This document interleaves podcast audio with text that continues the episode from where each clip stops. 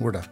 Welcome to Longline, the Community Stories Project, shown on producer Mullig in Mbantua for 8CCC Community Radio 102.1. Program nan producer Mullig on Arunda Country.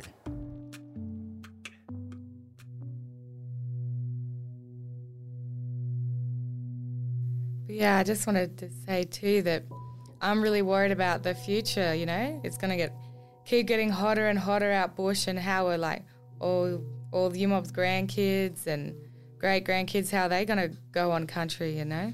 What's going to be left for them if it gets keeps getting hotter and drier? Are they going to keep learning the language? In this episode of Longline, we sit down with Vanessa Farrelly from the Pertame Language Project and hear about the threat to endangered Indigenous languages posed by climate change and rising heat in Australia. Christabel Swan and Geraldine Stewart also feature briefly in this episode. The heat is crazy, and we're all right because, you know, we're in town, we've got aircon, but people who live out bush and don't have aircon can't afford it, you know, like the heat's going to be really getting to the old people and the Oh, sick yes, yeah. and the babies, you know.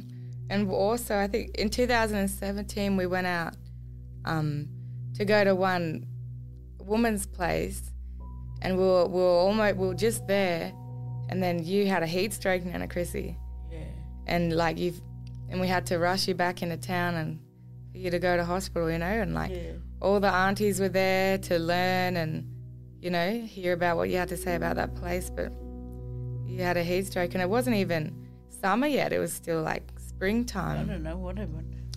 Where was that had uh at the meteorite mid, craters yeah, midward graders. yeah and i remember our last Pertame school in october like we couldn't re- even run any lessons and only in the morning and then at late afternoon like and it was only october you know usually not too bad but everyone was just too hot just retreated into their houses and we're trying to you know teach the language and The old people couldn't handle the heat too, so they had to go back in town. Mm, yeah like even when i'm learning all of these words Pertame words from nana chrissy.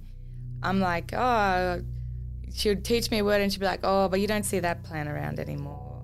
Oh this animal doesn't exist anymore you know like um and you know we try and teach the kids bush tucker but it's just so hard to like find it. And you tell me it used to be around everywhere but like oh yalka used to go along the sides of the road but not anymore and Wild onion, you know, yalka we call it wild onion. yeah, just all of these things that I'm learning the language about, you know, ancient language about the country, but just so many things have changed, you know, from cattle, but also the, the change in climate. Like, even all the water holes that we go to, they're just dry now, ruined by cattle, but also we haven't had rain like we used to. Like, times have changed. The climate has changed, the seasons have changed. Yeah, and it, it impacts language too and how we can learn language. Because uh, those words for those those things on country just aren't around anymore. Yeah. Kalmara and Marjinga.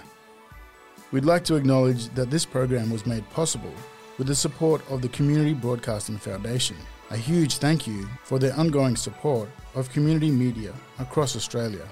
For more information, bonus material, and additional episodes, head to 8ccc.org.au forward slash longline.